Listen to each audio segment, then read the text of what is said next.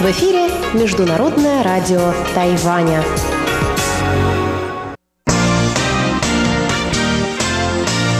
Воскресное шоу на МРТ.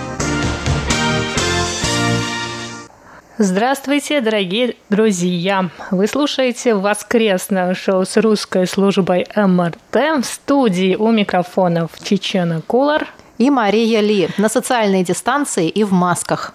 Я также приветствую наших коллег, которые примут участие в сегодняшнем воскресном шоу дистанционно. Это Анна Бабкова. Привет. Света Миренкова. Здравствуйте. С нами также Валерия Гемранова. Всем привет. И Игорь Кобылев. Всем привет.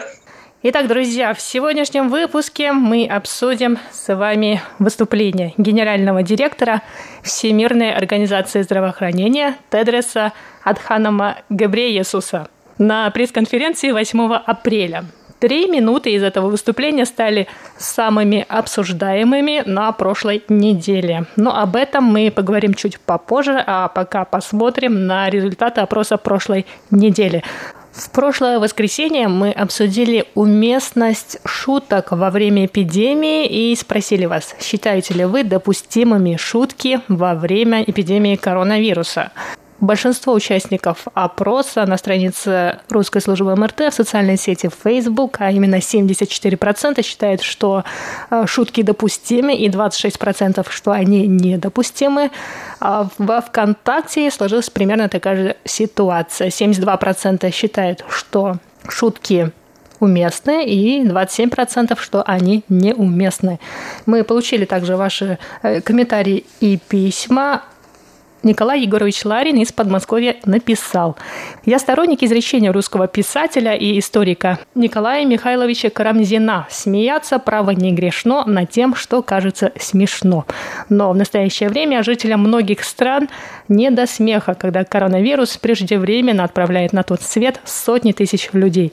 Совсем недавно премьер-министр Великобритании и президент США с шуткой относились к эпидемии COVID-19, а в настоящее время им не до шуток и юмора. Им надо срочно остановить распространение коронавируса в своих странах. Вот когда на нашей Земле человечество одержит победу над коварным коронавирусом, тогда, пожалуйста, смейтесь во весь рот, а пока занимайтесь самоиронией, находясь в изоляции. Ну, а наш слушатель Виталий Юрьевич Иванов из города Рыбинска Ярославской области все же считает, что шутки о коронавирусе во время пандемии спасут нас от панических настроений. И он а, в доказательство прикрепил фотографию объявления я не знаю, это сам Виталий сделал это фото или где-нибудь в интернете его нашел. Объявление такое. Москвичи, гуляющие без сопровождения собак, подлежат отлову. Администрация. По-моему, смешно и мило. Также нам оставил комментарий по допросам в Фейсбуке Александр Сычев. Он пишет, здоровый юмор уместен всегда, даже в самые трудные времена. Шутки должны приободрять, настраивать на позитивный лад но зло насмехаться над людьми вообще недопустимо. Кстати, Александр также добавил в другом комментарии, в последнем выпуске участвовало так много ведущих, что, безусловно, хорошо, но весьма необычно, особенно в такие непростые времена. Но вот это к вопросу э, еще предыдущих недель о плюсах и минусах удаленки.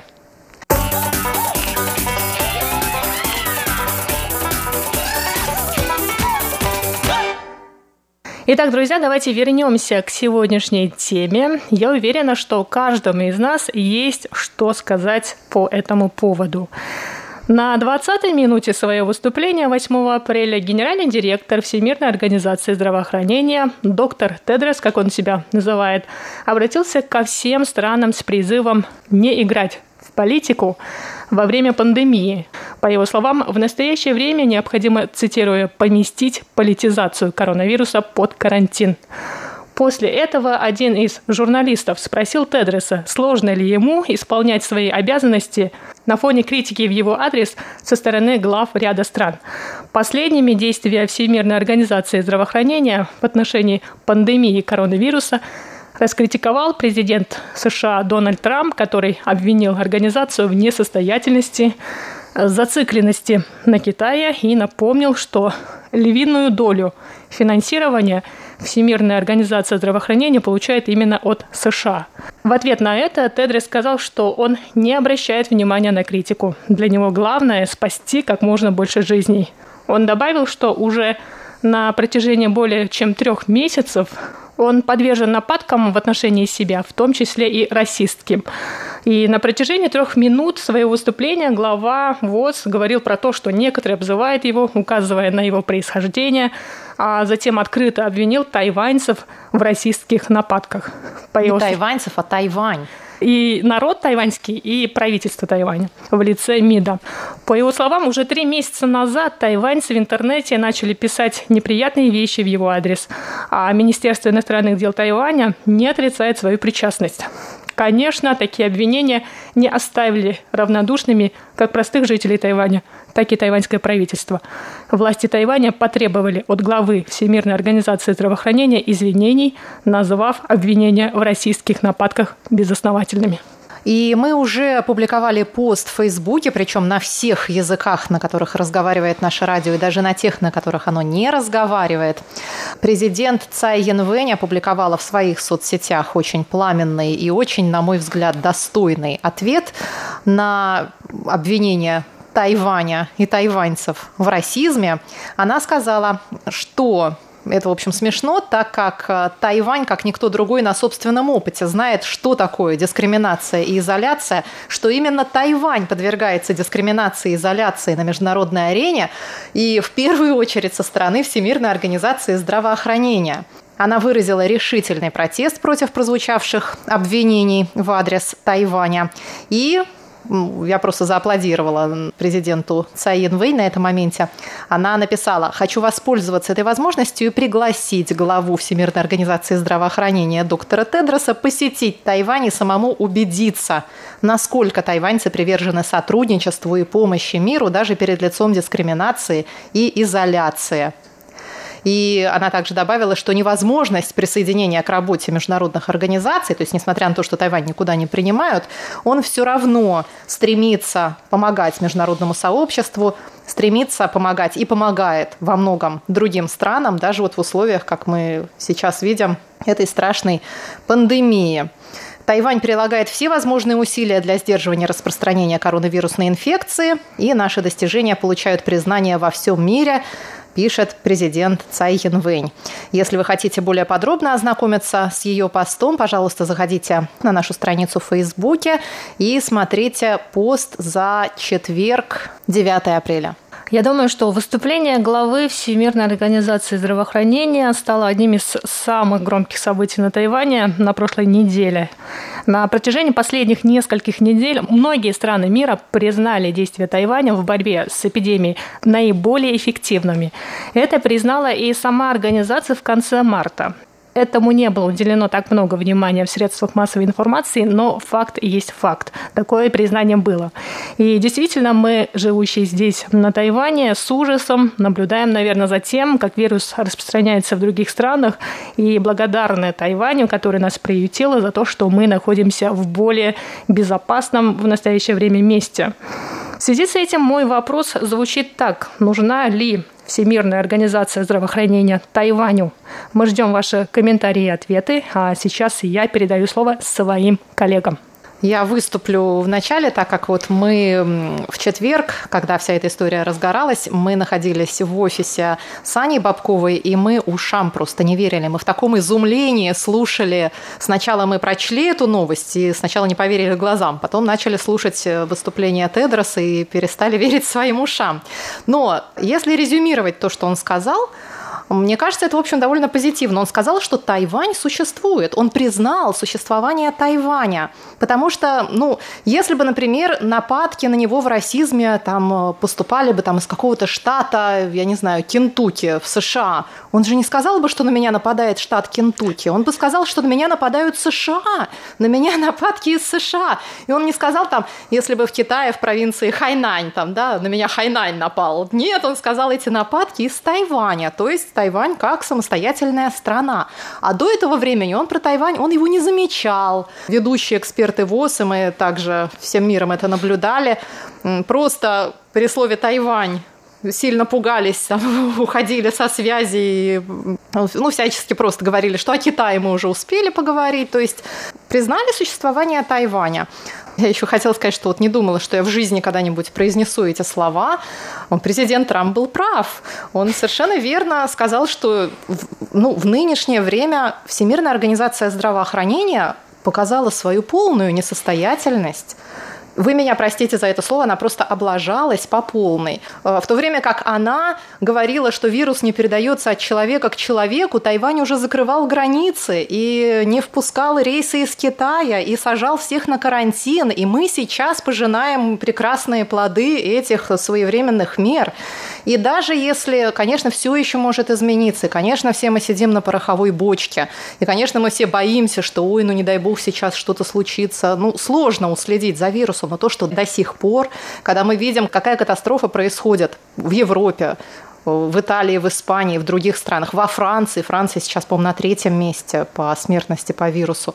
В США за две недели разгорелась э, страшная эпидемия. А на Тайване у нас, ну, тьфу-тьфу-тьфу, пока еще продолжается относительно нормальная жизнь. Ну да, мы все в масках, ну да, у нас полукарантинные такие меры принимаются, да, мы все боимся, но пока все работает и, в общем, все еще более-менее нормально.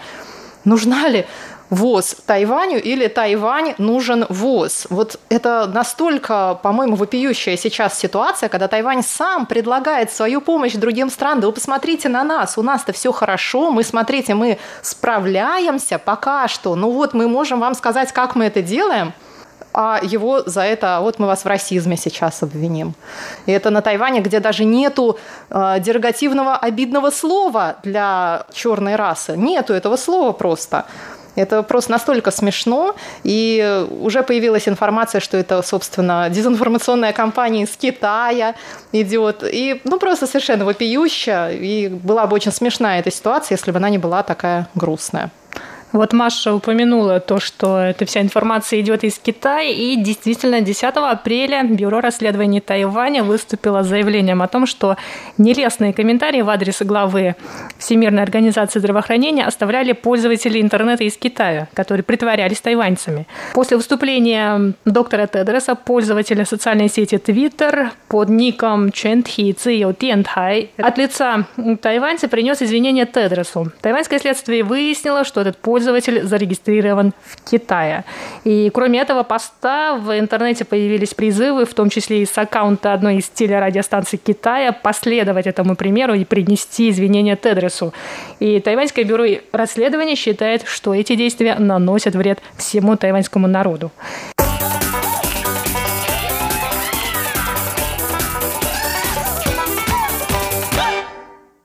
Сейчас я хочу передать э, микрофон своим коллегам.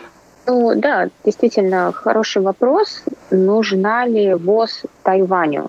Мне сразу как ну, первая мысль, а что такое ВОЗ и для чего она могла бы быть нужна Тайваню?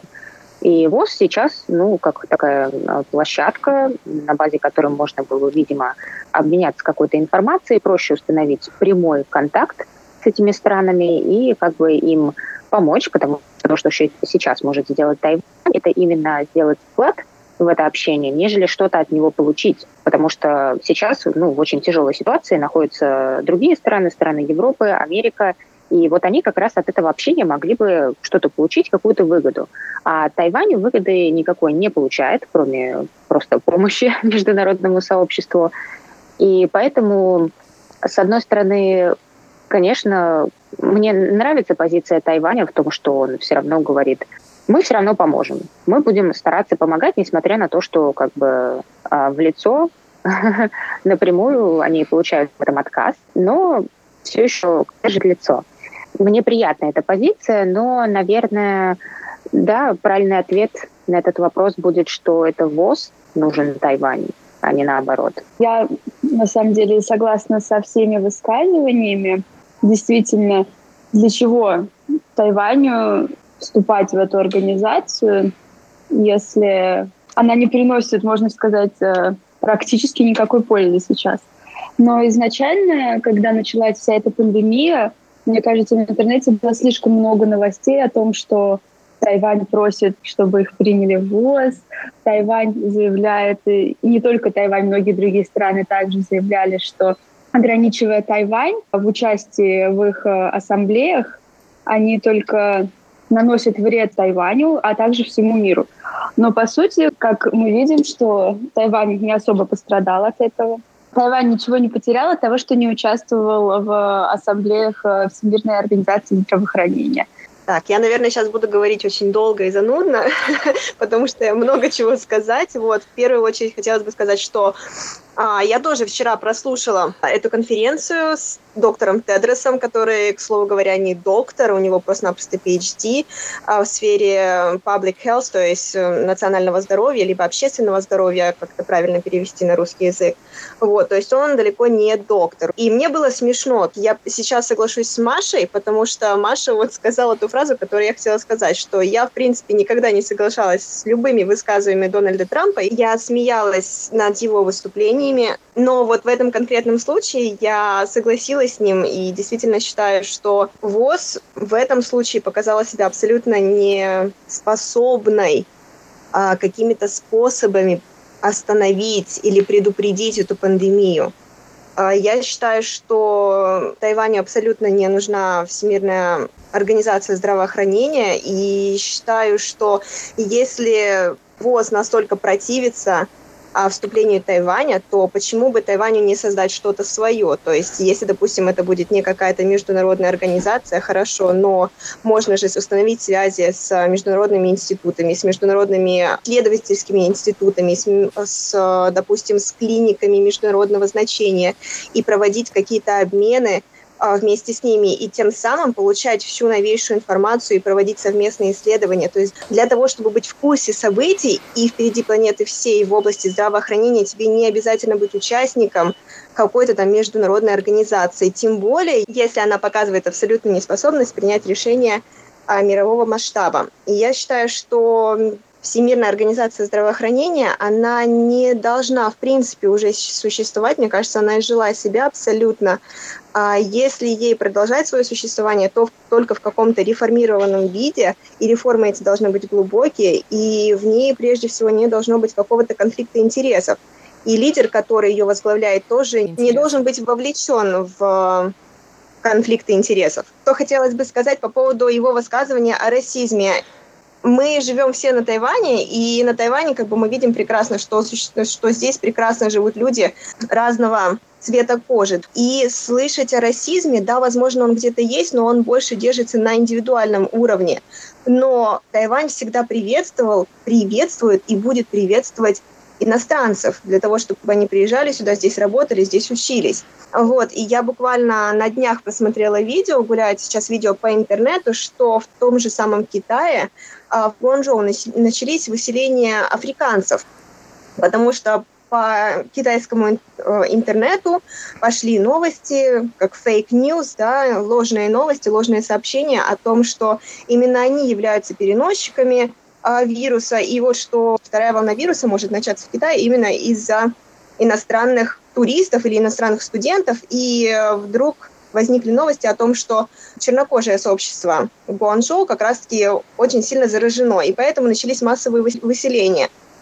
И вот после того, что я услышала в конференции, что говорил глава ВОЗ, о том, что дискриминирует его сообщество, о том, что дискриминирует африканское население, а чем он тогда смотрит? Он вообще как бы он находится в интернете, он смотрит на новости, он просматривает видео или что. То есть, ну, мне кажется, это абсолютно, простите за слово, импотентная организация, которая абсолютно ничего не может сделать сейчас. Поэтому нет, она Тайваню не нужна, и я думаю, что Тайвань может самостоятельно справиться со всеми вызовами. Ну, отвечая на риторический вопрос Леры, я хочу сказать, что я думаю, что доктор Тедрес э, в курсе того, что пишут в отношении и его, наверное, и в отношении других представителей его расы, а, потому что он об этом и говорит в этой пресс-конференции, о том, что, значит, в интернете вставляют такие комментарии расистские. А, я вчера как раз э, разговаривал с моим приятелем насчет этой темы. И потом высказал такую интересную мысль, что Педрос попытался победить интернет. В принципе, я могу поверить, что довольно большая часть тайваньцев молодых могла бы оставить э, за анонимностью интернета какие-то российские комментарии.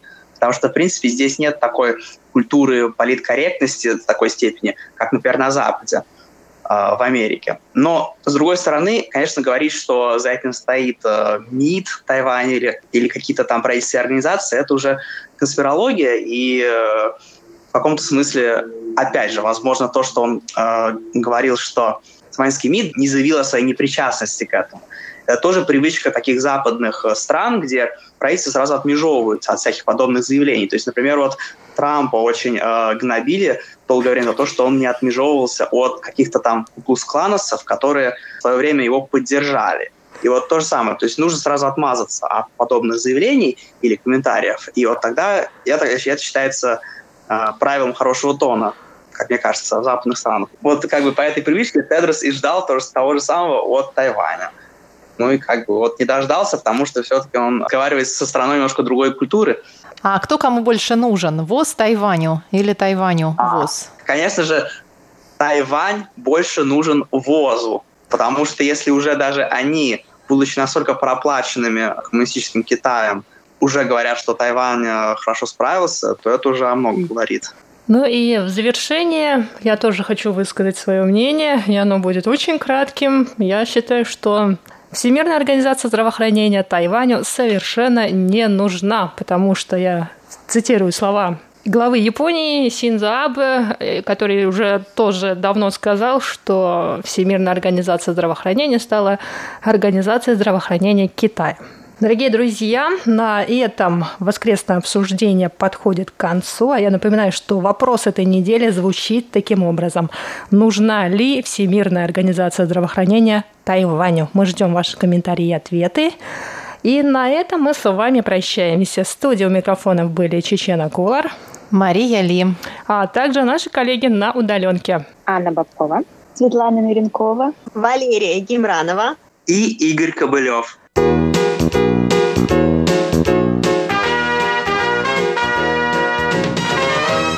Здравствуйте, дорогие слушатели! В эфире почтовый ящик МРТ, и с вами у микрофона его ведущая Светлана Меренкова. Я бы хотела напомнить, что в связи с пандемией коронавируса почта Тайваня приостановила почтовое сообщение со 102 странами, включая в сети, откуда получает корреспонденцию русская служба МРТ. Поэтому временно вы не будете получать от нас писем и подтверждений рапортов – Однако, несмотря на это, мы будем исправно заполнять QSL-карточки, чтобы отправить их вам, как только восстановится почтовое сообщение. На этой неделе письма и рапорты нам написали Анатолий Клепов, Василий Гуляев, Алексей Веселков, Иван Лебедев, Александр Макухин, Алексей Гречишев, Андрей Паппи, Альвидас Алисахаитис – Константин Провоторов, Артур Шмаков, Николай Егорович Ларин, Виктор Варзин, Дмитрий Елагин, Виталий Иванов и Константин Барсенков.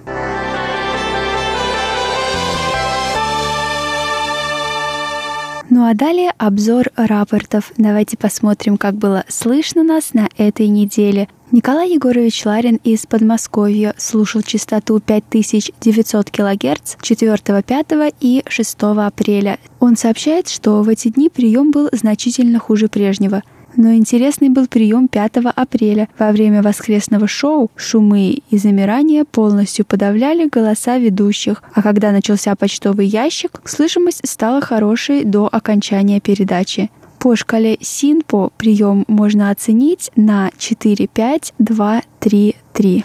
В Москве эту частоту 31 марта слушал Александр Макухин. Он настроился на нее в 17.01 и слушал до 17.30. Он сообщает, что с 17.01 до 17.15 качество приема было очень плохое. Сигнал был слабым и слова неразборчивы. С 17.15 до 17.30 прием также был плохой, слабый сигнал и сильные шумы, но качество эфира немного улучшилось и составляло 40%. Таким образом, его оценки по шкале СИНПО в этот день 2,5, 2, 3, 2. Также в Москве 1, 3, 4 и 5 апреля эту частоту слушал Анатолий Клепов. Он сообщает, что в эти дни слышимость была достаточно хорошая, и его оценки по шкале СИНПО во все дни 4-5, 4-5, 4. Андрей Паппи из города Томск слушал эту частоту 1 апреля. По шкале СИНПО его оценки 2,5, 3, 4, 2. Виталий Иванов из города Рыбинск Ярославской области слушал частоту 5900 кГц 2, 3, 5 и 6 апреля. Он сообщает, что во все дни слышимость была хорошая, и по шкале СИНПО его оценки 5, 4, 4, 4, 4. Василий Гуляев из города Астрахань слушал частоту 5900 кГц 5 апреля. Итоговая оценка по шкале СИНПО 3-4, 3-4-3. Виктор Варзин из Санкт-Петербурга слушал частоту 5900 кГц 1, 2 и 3 апреля. Общая оценка приема – хорошо. В Санкт-Петербурге нас также слушал Константин Барсенков. 6 апреля он настроился на частоту 5900 кГц. Он сообщает, что на этой частоте прием сигнала всегда стабильно хороший. И в этот день по шкале СИН по его оценке 55445. Сергей Безенков из Челябинской области города Чебаркуль слушал эту частоту 8 апреля. Он сообщает, что сигнал был средний по качеству. В Запорожье на Украине эту частоту слушал Константин Провоторов. 2 апреля в 17 часов 01 минуту он настроился на нее и слушал до 17.30 часов по UTC. Он сообщает, что в этот день слышимость была хорошая, и его оценки по шкале СИНПО 4.5, 4.5.4. В Литве 1 апреля эту частоту слушал Альвидас Алисахаитис. Он сообщает, что в этот день прием был хороший, и его оценки по шкале СИНПО 4.4,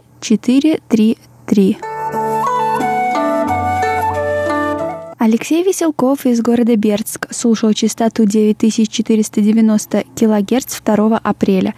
Он сообщает, что прием был плохой, и его оценки по шкале СИНПО 2.4, 3, 2, 2.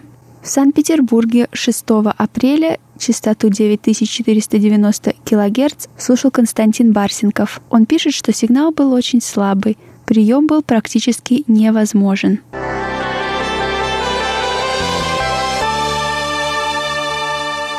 Ну а далее рубрика «Письма этой недели». Наш слушатель Виктор Варзин пишет – очень понравились тематические передачи четверга. В радиопутешествии я словно перенесся в музей. Осталось посмотреть саму непосредственно выставку. А в Тайване тайванца была затронута интересная и серьезная тема, где я полностью за Тайвань. И считаю, что нужно гнуть свою линию и отстаивать свою позицию. А Всемирной организации здравоохранения стоит уважительнее относиться к Формозе. Также несколько недель назад Виктор Варзин попросил нас рассказать о платежных системах Alipay и WeChat, в чем их преимущество, почему в России данная система оплаты не слишком развита и популярна ли она на Тайване.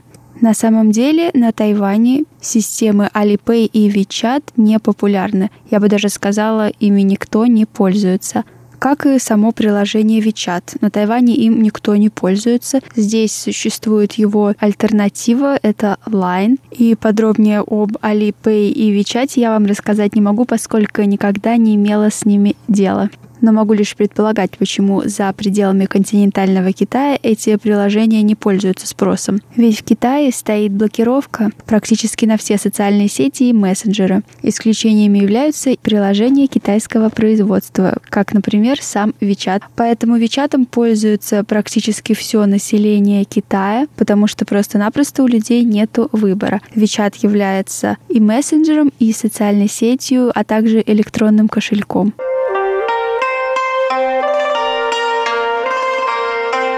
А у меня на этой неделе все. Напоминаю, пишите письма и рапорты на наш электронный адрес russsobaka.rti.org.tw. Следите за последними новостями из жизни Тайваня на нашем веб-сайте ru.rti.org.tw.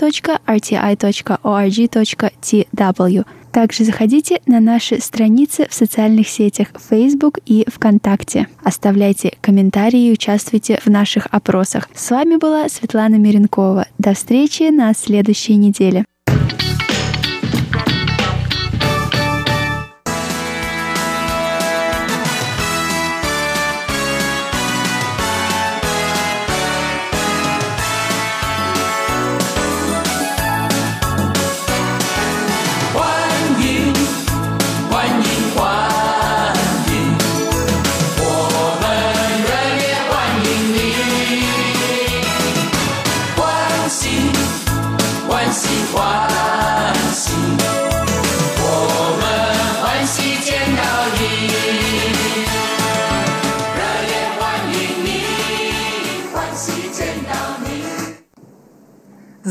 Здравствуйте, дорогие друзья! Вы слушаете Международное радио Тайваня. В воскресенье я, Инна Островская, приглашаю вас в нашу уютную гостиную МРТ, где знакомлю с новым героем. И сегодня я рада представить Ирину Беляеву, которая давно живет на Тайване, и сегодня она расскажет о своем взгляде на Формозу. Должна признаться, что на Тайване в Тайбэе раннее утро мы слышим тайбейских петухов и добро пожаловать, Ирина.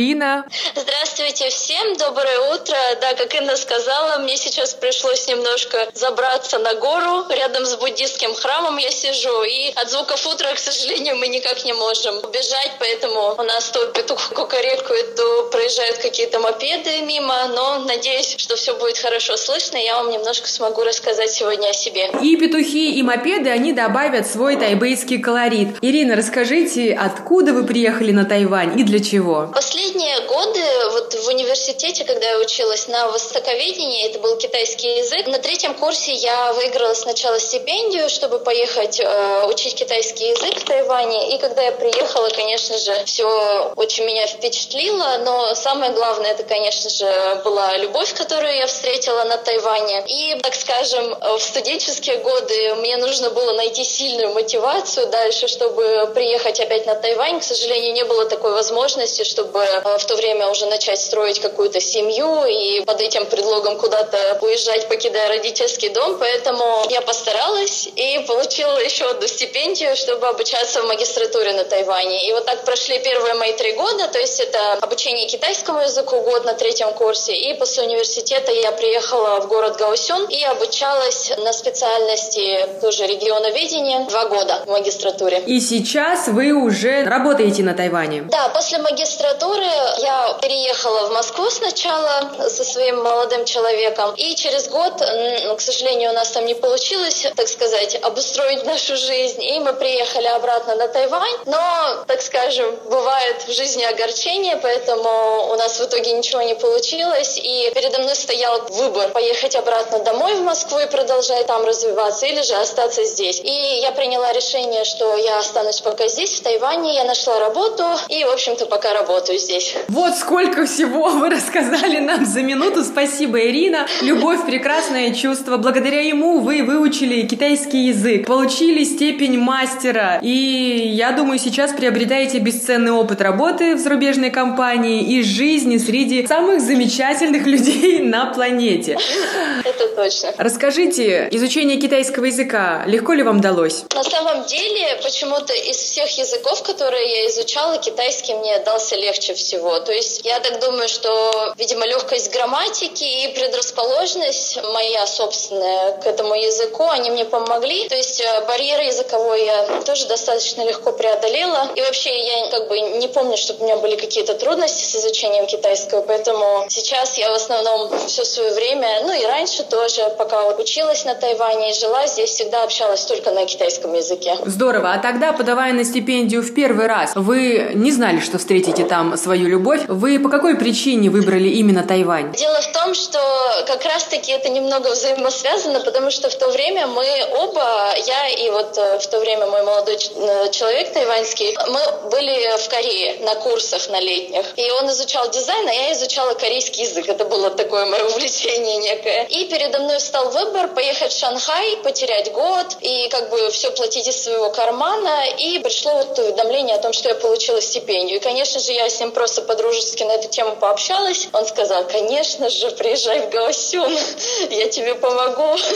Вот, поэтому как бы выбор тут был очевиден еще по экономическим причинам, потому что стипендия, она оказывает большую помощь. И вообще я очень благодарна в этом плане тайваньскому правительству, которое поддерживает нас, иностранных студентов. Поэтому вот такой выбор был сделан. Замечательно. Расскажите, вы, я правильно понимаю, живете сейчас в Тайбэе? Да, я сейчас живу в Тайбэе. Я переехала из Гаосюна где-то в марте прошлого года, и вот уже скоро как год я живу в Тайбэе. Расскажите о тех различиях, которые вы подметили в южном Гаосюне и в северном Тайбэе. Мне кажется, это вообще совершенно два разных мира. Вот э, у меня сейчас приехали друзья, как мы уже говорили в начале программы.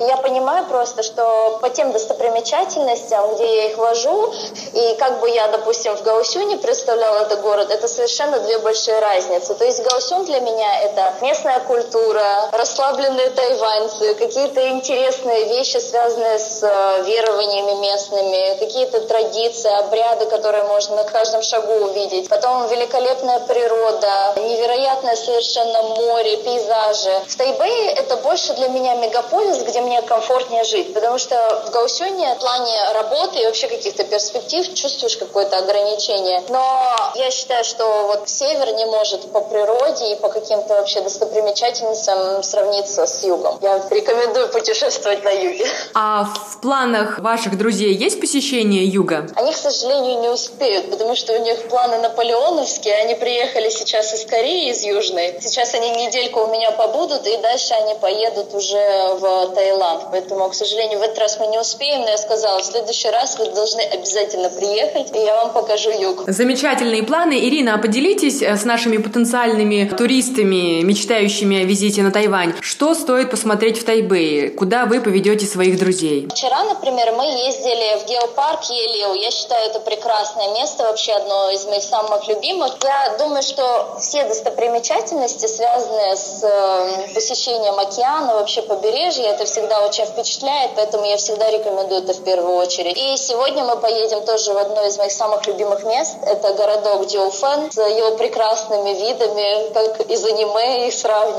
Поэтому я вот рекомендую в первую очередь эти два места. А в городе мое любимое место это мемориал Чан Кайши. Ну, потому что там, во-первых, происходит вся культурная жизнь, постоянно какие-то концерты, представления. И вообще по архитектуре это очень э, красивый мемориал. Поэтому вот эти три места я бы порекомендовала в первую очередь. Абсолютно поддерживаю выбранный вами список достопримечательностей Тайбэя. Ну, наверное, погода позволит заехать в горячие источники. Они точно незабываемы. Вы это знаете. точно. Прекрасный experience, да. Следующий вопрос. Ваша трудовая деятельность, она тоже мне показалась интересной. Давайте расскажем нашим слушателям о месте, где вы работаете. Я работаю сейчас в тайваньской компании, которая, так скажем, не может э, полностью называться международной, то есть у нас нету такого как бы... У нас есть э, офисы в других странах, но я не могу сказать пока, что мы на таком уровне, чтобы я сказала, о, я работаю в интернациональной компании.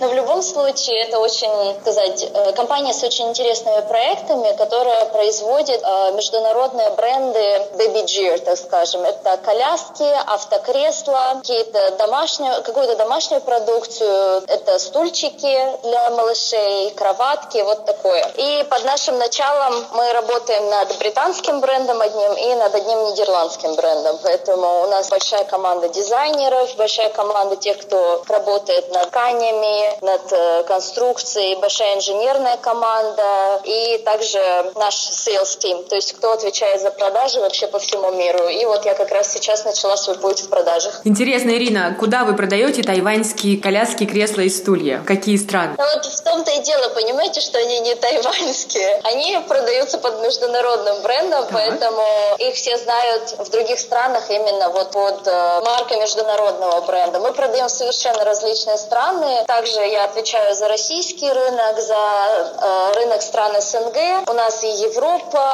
и Азия, и Арабские Эмираты. Во всех, во всех уголках мира представлен наш бренд. Ну вот большая проблема, о которой уже не одно десятилетие говорят маркетологи и экономисты, что Тайвань – это прекрасная огромная фабрика, где производится все. Но вот своего известного бренда в каждой отрасли, к сожалению, тайваньцы не имеют. То есть это та практика производства товаров по модели OEM, когда вы производите под мировым брендом прекрасный продукт, но, к сожалению, что-то остается неизвестным для конечного потребителя, да, покупателя. Но вот слава богу, что известны такие тайваньские марки велосипедов, Giant, Merida, естественно, вся компьютерная технология и Asus, и Acer, они смогли выйти на международный рынок под своими брендами. Да-да, я с вами соглашусь, просто хотела сказать, что, видимо, это связано до сих пор со стереотипами людей, поэтому не так легко создать какой-то тайваньский, там, не знаю, китайский бренд, который будет известен на весь мир, поэтому, да, я с вами согласна, есть такая проблема. Давайте поговорим о том, как легко вам, иностранке, работается в тайваньском коллективе. Ваши отношения с коллегами, с, может быть, с руководящим составом легко складываются? Вы знаете, здесь у меня очень двойственное чувство на этот счет, которое я все время как бы испытываю, вот пока работаю здесь. С одной стороны, я не вижу никаких проблем. То есть коллектив ко мне очень дружелюбен. А, так как я говорю по-китайски, я могу полностью с ними общаться на китайском. Я имею в виду с, с работниками нашей компании. Руководство у нас все иностранцы, так как мы работаем в отделе международного бизнеса, поэтому тут как бы нечего обсуждать. А вот э, насчет э, коллег моих тайваньских, да, мы очень хорошо общаемся, они меня воспринимают практически как э, своего человека, потому что полностью у нас диалог построен на китайском языке. Но всегда, всегда, как бы то ни было, я чувствую некую дистанцию между нами и как бы все равно где-то чувствую какое-то отношение другое. Причем они иногда сами, когда иностранец не требует этого, пытаются подчеркнуть какую-то особенность иностранца. То есть, допустим, ну, мы знаем, что вам можно вот так вот, а мы, можем, а мы знаем, что вам можно этого не делать. То есть, на самом деле, я не прошу, да, каких-то себе привилегий, там, не знаю, чего-то такого, но, видимо, они чувствуют, может быть, немножко несправедливость в свой адрес, и поэтому они любят иногда ставить свои пять копеек на этот счет. Такая проблема немного существует. Согласна, есть некоторые вещи, которые длительный период прожившим на Тайване кажутся странными, и я помню, помню, что в одной из э, групп в соцсети Facebook кто-то сожалел, что можно знать великолепный китайский язык, быть женатым на тайваньке и иметь, соответственно, детей а, наполовину тайваньцев, но вот до конца не стать родным, понятым. Мне и... вообще кажется, да, если задача у человека э, не стать родным, а просто хорошо жить здесь, я иногда думаю, может, вообще лучше не знать китайский язык, вы знаете, потому что такое, как говорится, палка о двух концах. Когда ты знаешь китайский язык, люди считают, ага, наверное, ты хочешь стать как бы нашим, мы сейчас тебя будем тестировать. Вот. А если ты иностранец, то отношение к тебе будет как к иностранцу, который не говорит по-китайски, все будут тебе во всем помогать и как бы сквозь пальцы смотреть на какие-то твои промахи. Поэтому здесь, к сожалению, эта проблема у меня была и в университете, и на работе, поэтому я пока какую-то формулу не могу вывести, как лучше здесь существовать, чтобы это было максимально комфортно комфортно. Мне кажется, каждый себе какую-то свою пытается выбрать стезю в этом отношении. А, наверное, нужно просто быть собой и не стремиться стать кому-то... Да, это точно, да. Кому-то... Этот совет подойдет на все случаи. Кому-то родным.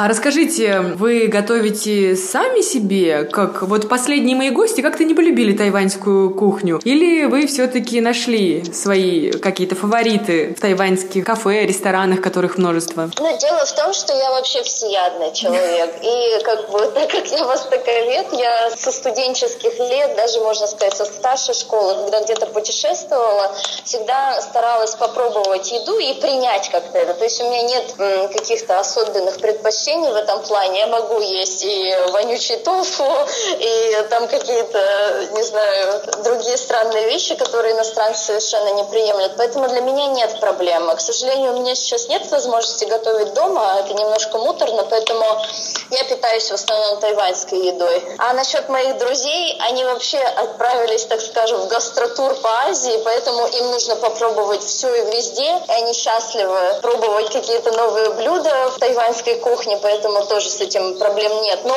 если я вот постоянно думаю о том, что если моя семья приедет сюда, я уверена, что мои родители точно не смогут справиться с некоторыми особенностями местной кухни. Я думаю, это все быстро надоест. Что говорит ваша семья о таком дальнем нахождении любимой дочери на маленьком острове в Тихом океане? Ирина, возвращайся или нет? Честно говоря, да, это очень тяжело им. И получается так, что я уже, допустим, принимаю решение остаться в Москве, так как я постоянно туда-сюда мотаюсь. И потом в последний момент я говорю, нет, я все-таки поеду обратно на Тайвань. Им это очень тяжело. Они постоянно меня зовут обратно, говорят, что ты там забыла и так далее. Но, в общем-то, ничего тут не поделаешь. Они уважают мое решение. И я тоже считаю, что пока ты молод, пока у тебя есть силы, возможности, лучше где-то попутешествовать, погулять, поездить и не быть прикованным к одному месту. Я думаю, что у многих молодых людей сейчас такой образ мысли. Ирина, расскажите, а в чем для вас магическое и одновременно магнетическое обаяние Тайваня? Почему так много иностранцев не могут покинуть его, однажды открыв красоту острова и людей, живущих там? Я даже не знаю, это такой глубокий вопрос. Мне кажется, можно целое философское рассуждение здесь построить. Я думаю, что все равно большинство людей э, привлекает привлекает именно безопасность этого острова. Я иногда тайваньцев ассоциирую с хоббитами, знаете, из Толкина, которые живут своей размеренной жизнью.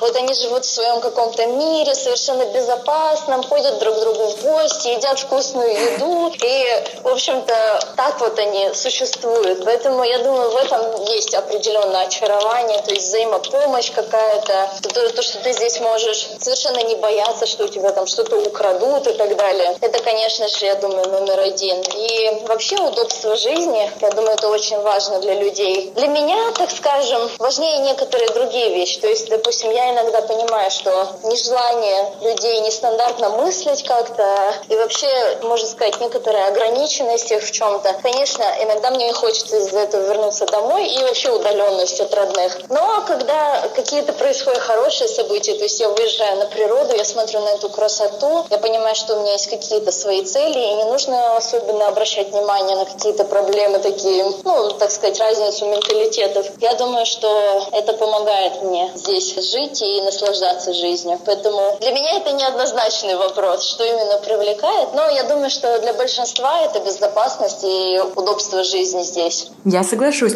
Тогда несколько, может быть, личный вопрос. А как вы думаете, в интернациональных браках, в интернациональных отношениях, какое различие менталитета может стать вот решающим, что невозможно быть вместе? Или вы считаете, что это не играет роли, разность культур? Я считаю, что это играет огромную роль. Честно говоря, когда э, у меня был, так сказать, юношеский максимализм, мне казалось, что нет, нет, это все не важно, там любовь может преодолеть все.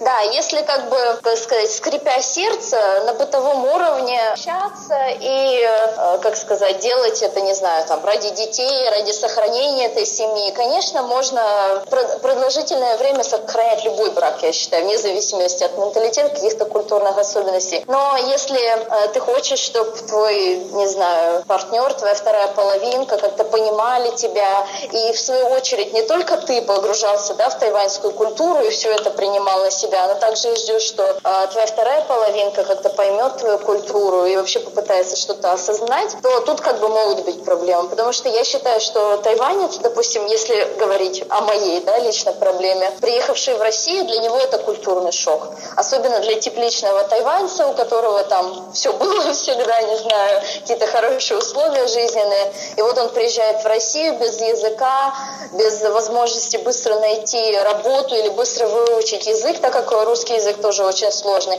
да, это определенно проблематично может стать. Потому что э, те ребята тайваньцы, которые изначально учатся в России, им, конечно, легче. Они уже знают, на что они идут. А человек, который был не знаком с, с нашей культурой, приехал в Россию, конечно, ему очень тяжело. Поэтому я считаю, да, это проблема. Ирина, большое спасибо за эту беседу. Без розовых очков, без э, прикрас, за честный разговор. И мне хочется пожелать вам замечательного отдыха с вашими друзьями. Я надеюсь, что мы обязательно еще встретимся на Тайване или где-то в другом городе. Большое спасибо. Я надеюсь, я не слишком сильно всех загрузила, так сказать, глобальными проблемами менталитета и так далее. И, в общем-то, я тоже всем желаю, всем, кто находится на Тайване и в других странах, а, хорошего дня. Приезжайте в Тайвань. Здесь очень много всего интересного. Люди здесь замечательные. И до новых встреч. Дорогие друзья, вы слушали передачу «Гостиная МРТ», где мы познакомились и побеседовали с Ириной Беляевой. Спасибо за внимание и всего самого доброго.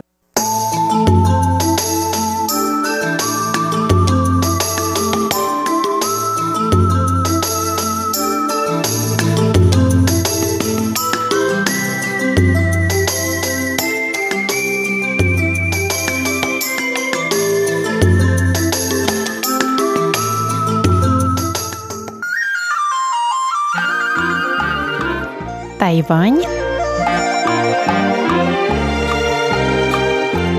и тайваньцы. В эфире передача «Тайвань и тайваньцы» у микрофона Мария Ли. Продолжаем наши коронавирусные хроники. На сегодняшний день во всем мире миллион четыреста восемьдесят четыре тысячи восемьсот одиннадцать больных, восемьдесят восемь тысяч пятьсот тридцать восемь человек умерли. В первой тройке по числу заболевших США, Испания и Италия, а по числу жертв Италия, Испания и Франция. Между тем, как ни странно, на Тайване все еще продолжается относительно нормальная жизнь, что не может не вселять панику.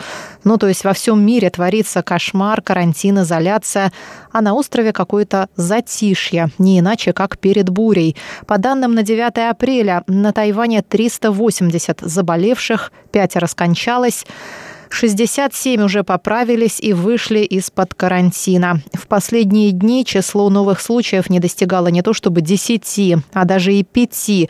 А сегодня и вовсе всего один случай. И это благодаря оказавшимся очень эффективными мерам властей по отслеживанию всех прибывающих из-за рубежа пассажиров, которые направляются прямиком под строгий двухнедельный карантин и изоляцию. Именно из их числа и набирается подавляющее большинство новых случаев.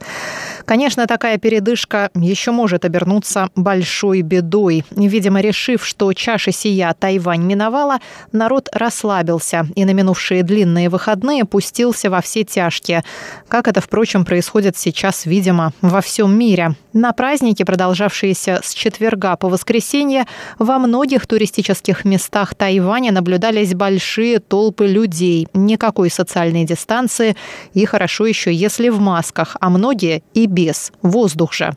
В связи с этим на одной из своих дежурных пресс-конференций великий наш человек, министр здравоохранения Чень Шиджун, призвал всех вернуться к состоянию боевой готовности к эпидемии и ожидать в скором времени роста числа уже местных, а не завезенных случаев заболевания коронавирусной инфекцией.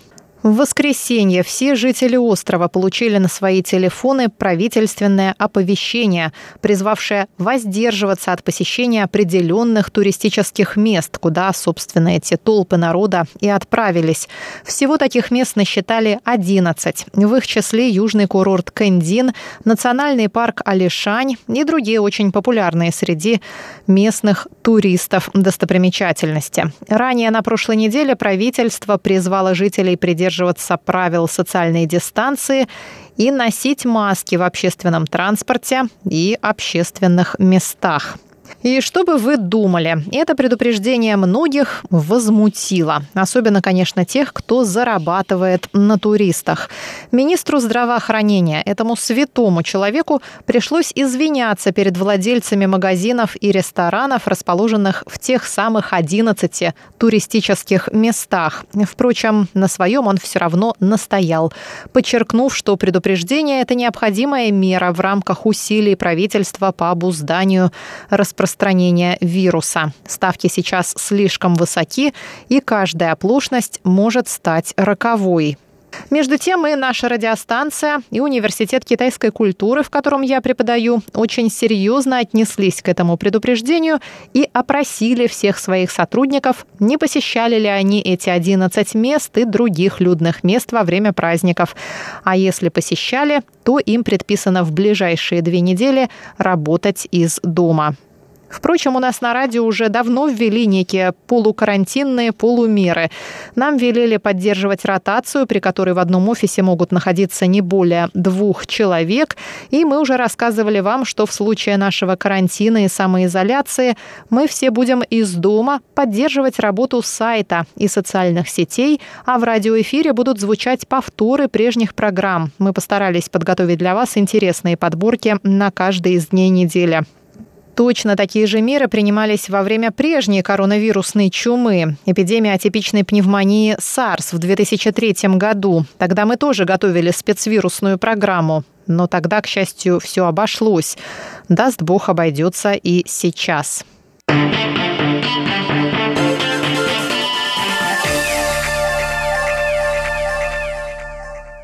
Центральный противоэпидемический командный пункт Тайваня – это межведомственная организация, координирующая борьбу с распространением коронавирусной инфекции, сообщила на этой неделе о состоянии готовности Тайваня к эпидемии. В частности, мы узнали, что расшифровкой тестов на вирус на острове занимаются 34 лаборатории, и всего они способны обработать 3800 тестов в день. В настоящее время в среднем на Тайване обрабатывается полторы тысячи тестов в день. 163 больницы по всему Тайваню могут проводить тесты на ковид, 143 больницы могут принимать у себя пациентов с легкими симптомами, 52 больницы лечить пациентов с тяжелыми симптомами, рассказал замминистра.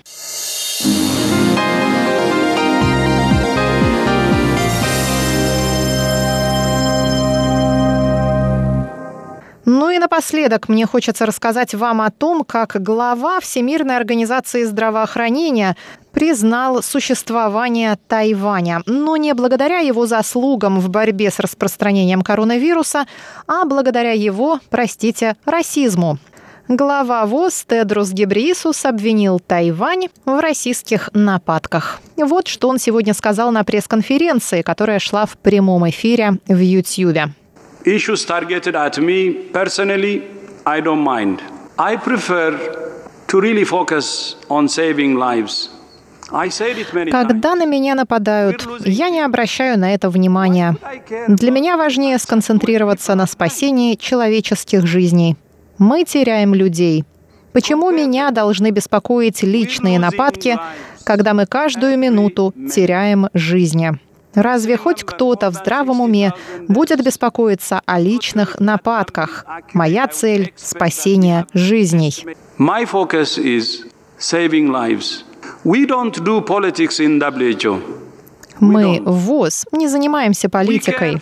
Мы заботимся о тех, кто нуждается в помощи, и мы сожалеем о каждой потерянной жизни.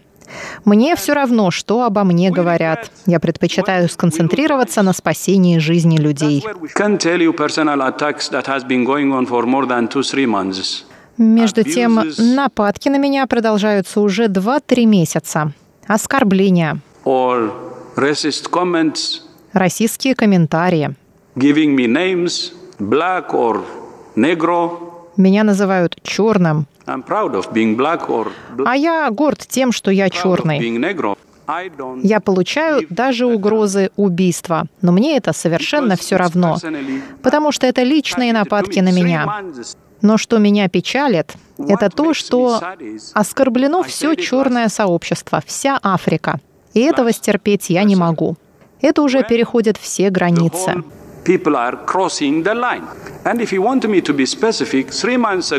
И если вы хотите конкретики, то я вам скажу. Три месяца назад эта кампания началась на Тайване. И Министерство иностранных дел, зная об этой кампании, никак не дистанцировалось от нее. Наоборот, они начали меня критиковать на фоне всех этих оскорблений. Три месяца. И я сегодня говорю вам об этом, потому что этого уже достаточно. Лично я, доктор Тедрос, могу спокойно это переносить. Пусть эта атака продолжается хоть три месяца, хоть три года, хоть триста лет, но мы в ВОЗ будем все делать правильно, чтобы служить человечеству, чтобы у нас не было никаких сожалений. И далее в таком духе. То есть глава ВОЗ на критику в свой адрес и нельзя сказать, что необоснованную, потому что, напомню, Тайвань действовал куда оперативнее. Пока ВОЗ уверяла всех, что вирус не передается от человека к человеку, Тайвань уже закрывал границы и сажал на карантин всех, кто прибывает из Китая. Тайвань стучался в ВОЗ не только за тем, чтобы самому добыть информацию о вирусе, но и чтобы поделиться своим успешным опытом с другими странами, в которых сейчас творится страшное. Но нет. Тайвань мало того, что не существует, он еще и расист несуществующий расист, которому не место в ВОЗ, несмотря на его возможности и желание помогать другим странам бороться с эпидемией. Браво! Всемирная организация здравоохранения. Подробнее мы обсудим эту тему во время нашего воскресного шоу. А рубрика «Тайвань и тайваньцы» на этом подошла